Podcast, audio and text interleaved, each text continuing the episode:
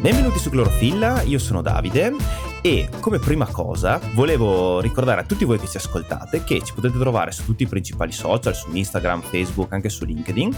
Qualora vogliate supportare il progetto potete farlo o lasciandoci una recensione sulla piattaforma podcast con cui ci state ascoltando oppure potete anche valutare una donazione con il link a PayPal che trovate in descrizione. Detto questo, sono molto felice di presentarvi Nicole Burighel di Amapola e Michele Titamanzi di Ref Ricerche. Giusto? Corretto? Ciao Davide, grazie, grazie del benvenuto. Ciao Davide.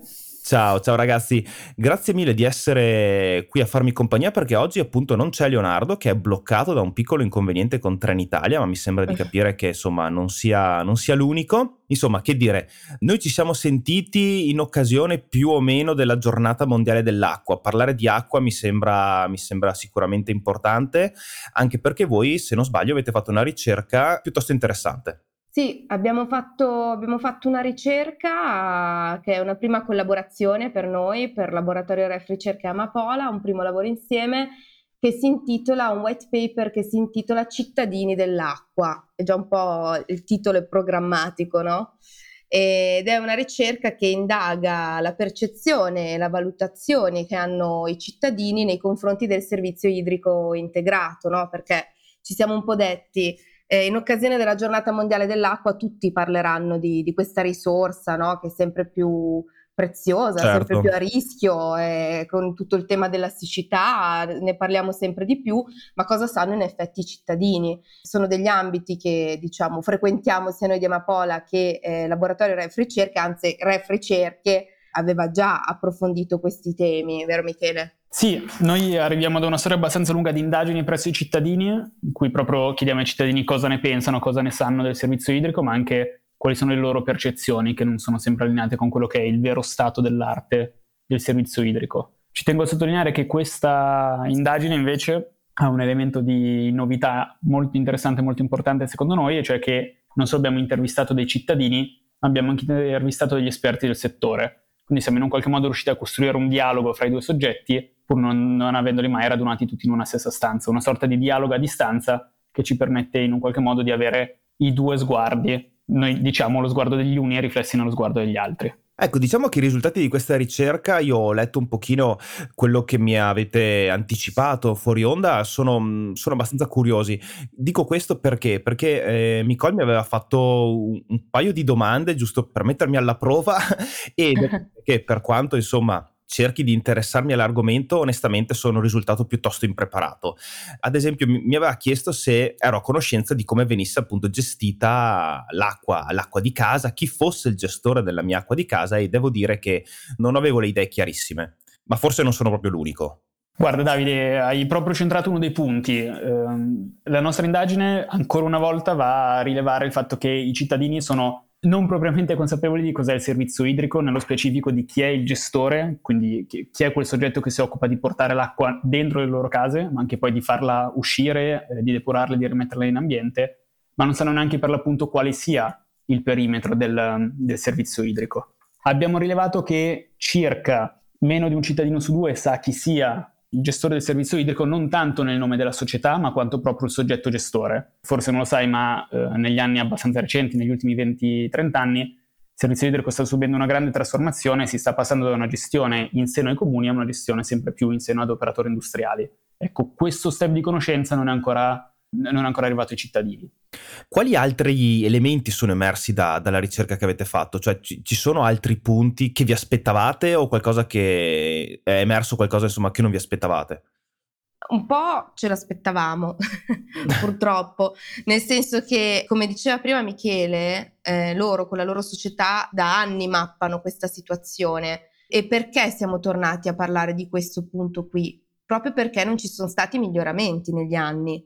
Quindi anche se possiamo dire che magari i risultati non sono disastrosi, perché è comunque un ambito tecnico, è un ambito, anche tu dicevi Davide, no? anch'io certe cose non le sapevo, pur interessandomi comunque a questi temi, però vuol dire che se negli anni non ci sono stati miglioramenti c'è un grande margine di miglioramento e oltre un po' a mappare appunto mh, dove c'era mancanza di consapevolezza, scarse conoscenze, che riguardano anche altri temi, cioè adesso Michele prima stava parlando dell'identità del gestore no? e delle attività che fa il gestore, cioè proprio i servizi, no? eh, cosa fa con quest'acqua il gestore, ma ci sono anche delle grandi incertezze rispetto alla tariffa, cioè chi è che decide la tariffa, come viene decisa, quanto costa l'acqua, quindi ci sono tante zone d'ombra ma quello che abbiamo voluto fare, come diceva prima Michele, è appunto un po' capire quali sono anche i desideri dei cittadini, cioè cosa si aspettano i cittadini del futuro del servizio idrico, cosa vorrebbero. Allo stesso tempo metterlo in parallelo con quello che invece ritengono che sia fondamentale oggi gli esperti, perché gli esperti ci possono dare appunto questo sguardo molto più consapevole, molto più preciso, puntuale eh, su quali sono le esigenze, no? quindi abbiamo fatto un po' questo dialogo. Però un, un altro elemento, e poi mi taccio e passo la parola a Michele, perché eh, sono logorroica, e siamo andati un po' a vedere proprio a livello relazionale com'era eh, il rapporto tra cittadini e gestori. Cioè ci sono degli, ele- degli elementi di insoddisfazione, ci sono degli elementi di delusione e se ci sono, da cosa nascono? Che anche questo è molto interessante da capire. Eh, quali sono questi elementi di delusione, cioè che uno vorrebbe migliorassero, insomma? Ci sono degli aspetti mh, su cui i cittadini sono più attenti, su cui si aspettano qualcosa di diverso?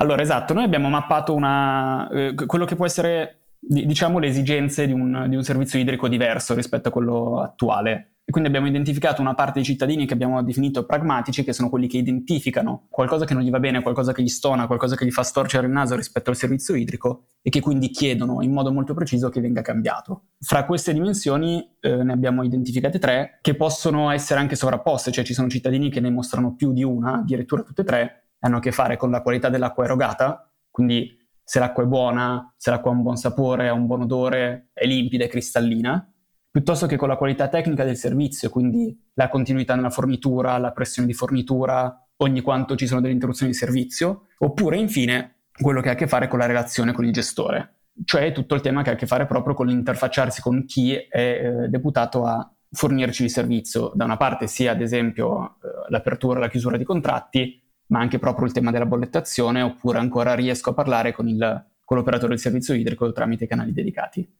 Rileviamo anche che esiste una parte assolutamente minoritaria di circa il 10-15% dei soggetti che invece sono distanti un po' per partito preso da quello che è il servizio idrico eh, allo stato attuale.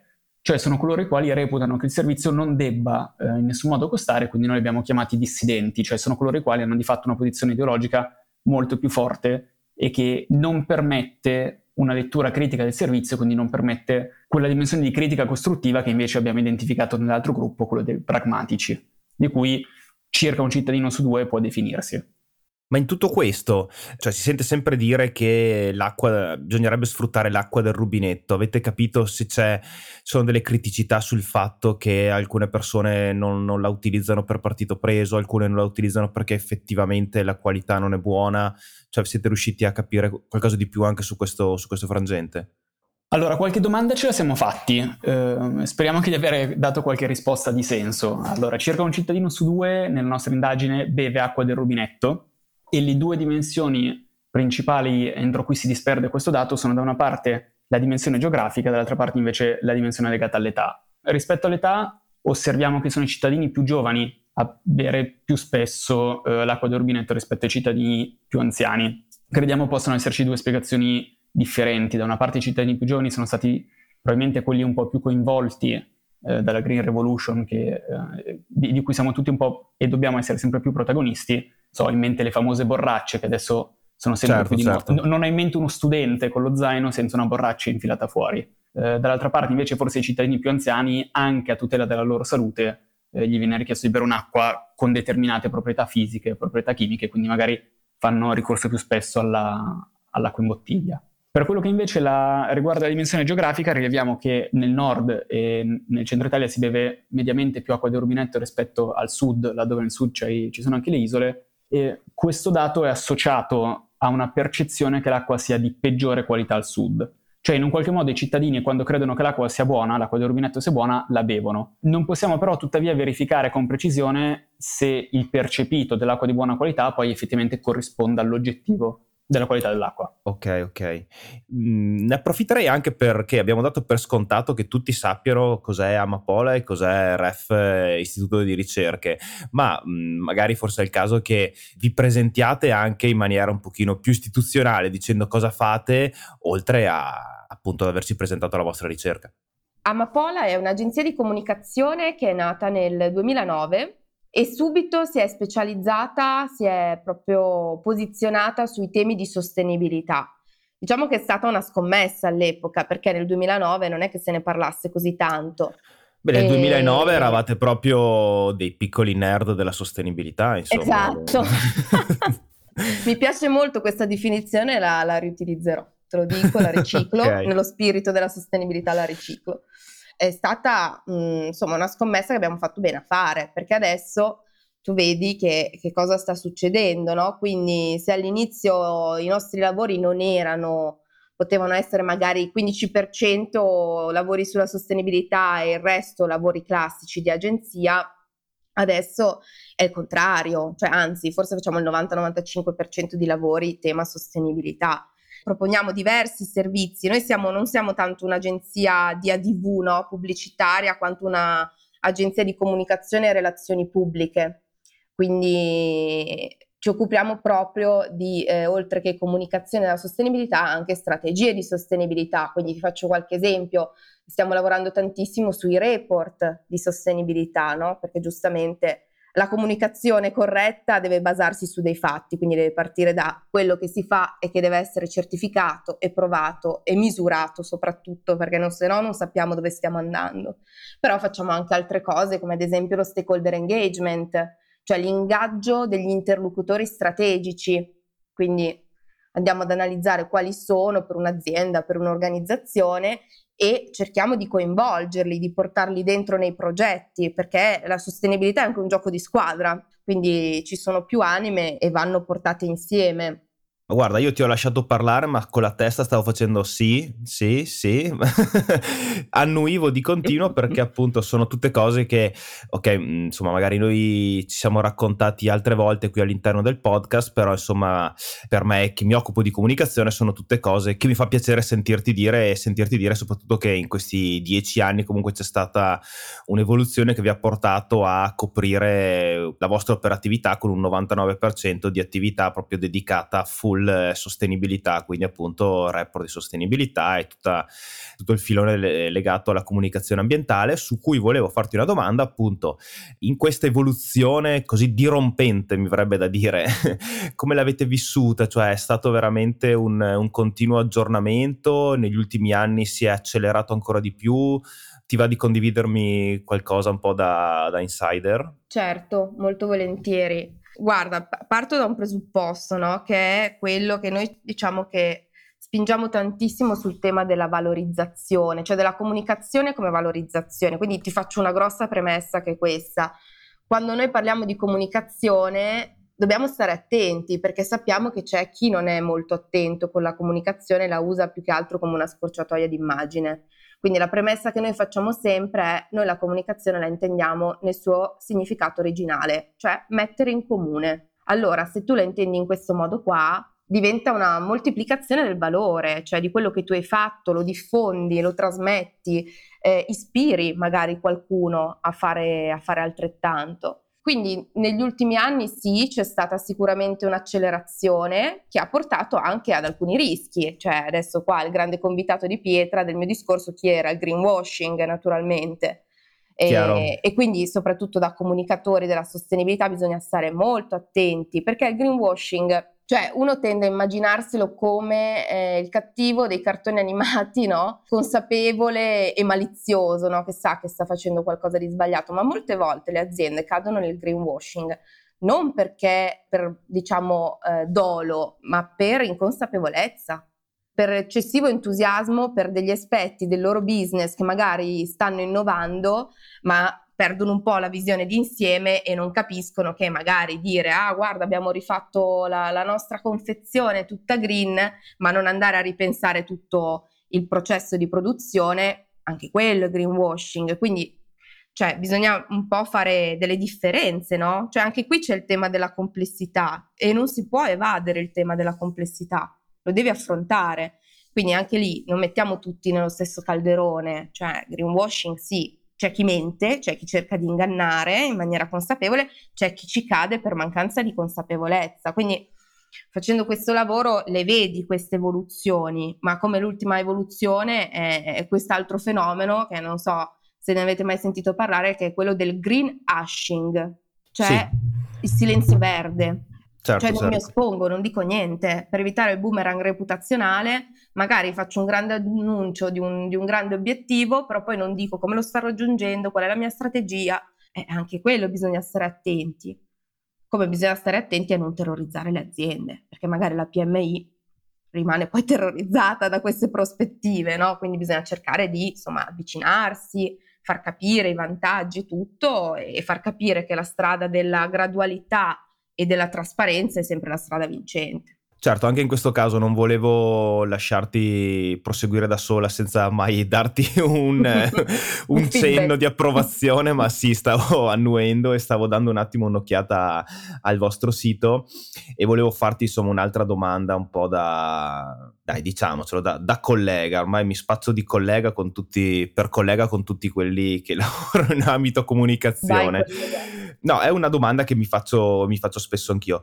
Selezionate anche i canali di comunicazione quando fate un progetto? Cioè, Beh, certo. Mh, ok, e vado ancora un po' più in profondità. Io ho un pochino il dente avvelenato con Meta, con Facebook, Instagram. E quindi io eh, ti chiedo, secondo te, per quanto tempo ancora dovremmo continuare a regalare contenuti a, a Meta e se secondo te si può uscirne già adesso magari puntando piuttosto su attività sul territorio e poi facendo una diffusione che sia non frutto di campagne sponsorizzate. Tu dicevi comunque all'inizio che non facevate tanto ADV, ma insomma volevo capire un po' da, da, da voi che dal 2009 siete dei nerd della sostenibilità, come vedevate appunto anche la scelta dei vari canali di comunicazione. Beh, la scelta è fondamentale. Detto questo, mi hai fatto una domanda difficilissima, impossibile. Dovrei avere la sfera di cristallo e poter capire, eh, adesso, adesso, è difficile ovviamente, come fai a, a, escluderli da una programmazione, cioè se tu stai facendo della comunicazione integrata, come fai a escludere quei canali? Eh, eh, non lo so, eh, cioè, nel senso, io mi, mi, faccio la domanda e poi, boh. certo, quello che dicevi tu, ecco, sicuramente è una ricchezza andare a riscoprire, diciamo, i rapporti, le relazioni con le comunità e con i territori ed è di nuovo un aspetto centrale della sostenibilità questo, cioè la vicinanza, no? Che significa anche, come dire, riconoscere e valorizzare eventualmente l'identità locale di un business, perché è da lì che si parte per creare delle relazioni sul territorio e con la comunità di riferimento. Quindi sicuramente riscoprire questa dimensione che diciamo troppe volte è un po' secondaria, non approfondita, è importantissimo ed è una roba tra l'altro importantissima ad esempio per il servizio idrico. Cioè, tornando al nostro tema dell'acqua, questa riscoperta, questa relazione con il territorio, con le comunità è fondamentale per il servizio idrico. E qui torniamo a Michele, che non so se sia ancora qui tra noi oppure se sia andato a bersi un caffè, perché detto questi parlano di, di piattaforme social, di, di, comunicazione web, io vado a farmi un caffè e, e torno. Data l'ora sarei andato a farmi uno spritz. No, ah, sono qua, sono qua. Avresti fatto solo che bene. No, appunto, volevo chiederti invece se, se tu, come REF, istituto di ricerche, volevi un attimo presentare quello che fate tutti i giorni.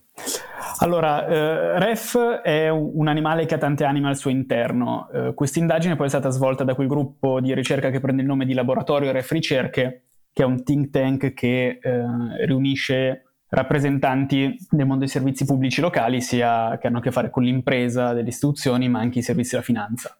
L'idea quindi è proprio continuare a rilanciare il dibattito sui, sui servizi pubblici locali che tante volte li diamo per scontati e non ce ne accorgiamo neanche, e questa è una delle cose che abbiamo rilevato ad esempio nella nostra indagine sull'acqua, che però effettivamente hanno un complesso di attività molto grandi e eh, che è necessario continuare a ripensare per eh, rilanciarli sempre più nel futuro. Uno dei, dei, nostri punti di forza probabilmente è il continuo riferirci ai dati di ogni sorta, eh, di ogni natura, tutti quelli che troviamo in giro. È evidente che nel momento in cui dobbiamo cogliere le osservazioni, il vissuto dei cittadini, dobbiamo fare delle indagini. Molto interessante perché poi ci permette di capire, eh, di analizzare qual è il portato dei cittadini, ad esempio rispetto al servizio idrico. D- dicevo prima, lo diamo per scontato, fra tutti i servizi pubblici locali è quello che costa di meno ed è anche quello che è più fondamentale per la vita. Io sarei in grado di immaginarmi di stare una settimana senza corrente, ok, un po' uomo età della pietra, però con due candele, non usando il computer, eccetera, eccetera, ce la posso fare. Non riesco a pensare di stare più di un giorno, due giorni senza l'acqua.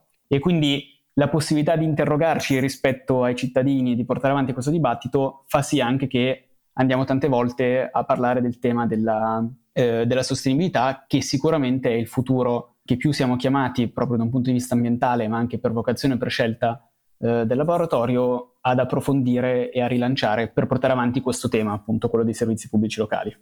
Ragazzi, siamo arrivati alla fatidica domanda. Avreste qualcosa da consigliarmi, da leggere, da guardare, da ascoltare sull'argomento, ma anche no? Beh, guarda, ti citerò una cosa che ti hanno già citato in 50, sicuramente che è Possiamo salvare il mondo prima di cena di Jonathan Safran Foer. Sì, sicuramente eh, è quello... un titolo che è uscito diverse volte. E beh, e direi che è una base proprio da cui non, non, non si può prescindere. Imprescindibile. Eh sì, io no. però faccio un po' anche la sfacciata, cioè riprendo il mio certo. lavoro di comunicatrice. Ma... e un libro che è uscito recentemente, l'anno scorso, e che tratta proprio della comunicazione ambientale, che diciamo è una seconda uscita di un libro che era uscito l'anno precedente, che era il libro bianco sulla comunicazione ambientale. Si intitola L'anello mancante, la comunicazione ambientale alla prova della transizione ecologica.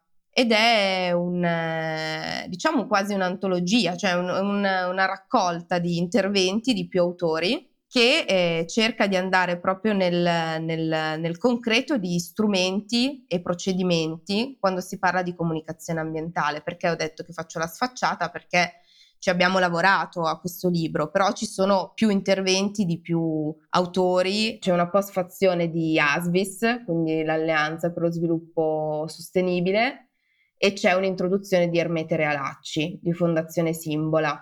E lì si affrontano proprio più strumenti, più punti di vista, dal dibattito pubblico allo stakeholder management, al report di sostenibilità, al piano di comunicazione, a, agli strumenti più pop anche come podcast, ad esempio, si parla anche di podcast. E quindi quello può essere sicuramente una, una lettura interessante.